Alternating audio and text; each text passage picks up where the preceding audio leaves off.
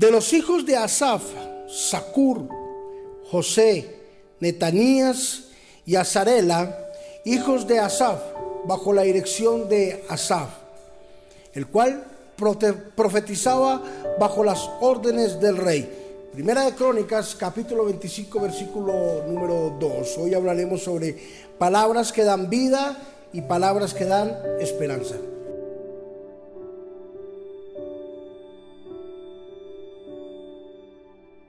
Asaf, Emán y Judutún fueron autores de varios de los salmos de los cuales disfrutamos nosotros hoy en día. Todos inspirados por el Espíritu Santo a través de una tradición de su padre Asaf, fueron autores de grandes cosas y fueron personas, instrumentos de Dios para plasmar en la Biblia muchas inspiraciones.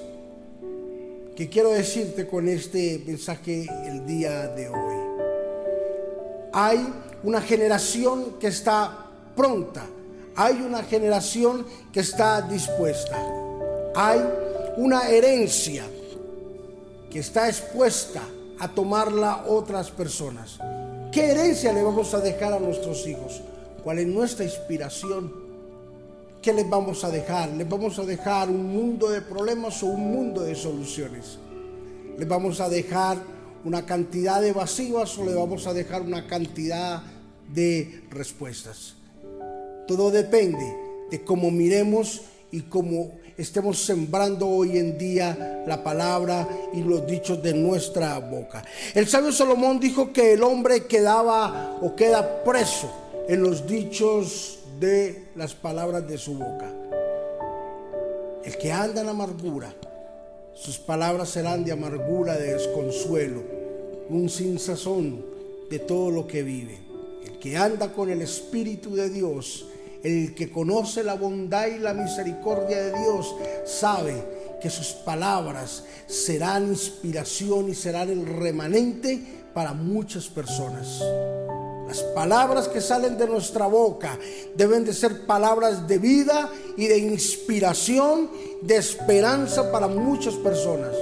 Las palabras que pronunciamos cotidianamente deberán de ser palabras de vida y no de muerte.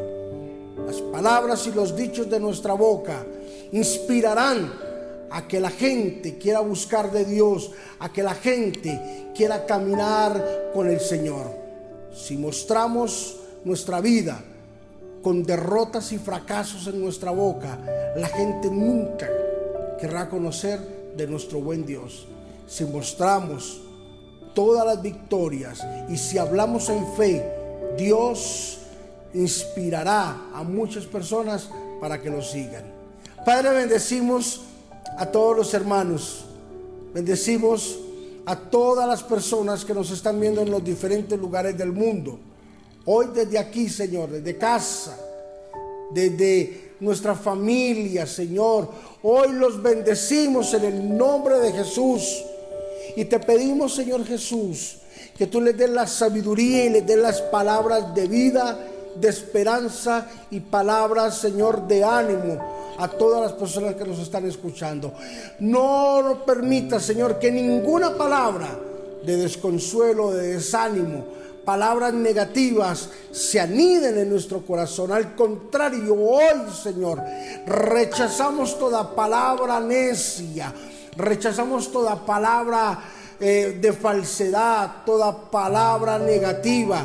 No la aceptamos en el nombre de Jesús y al contrario, hoy, Padre de la Gloria, decretamos que nuestras palabras traerán vida y vida en abundancia por tu Espíritu Santo.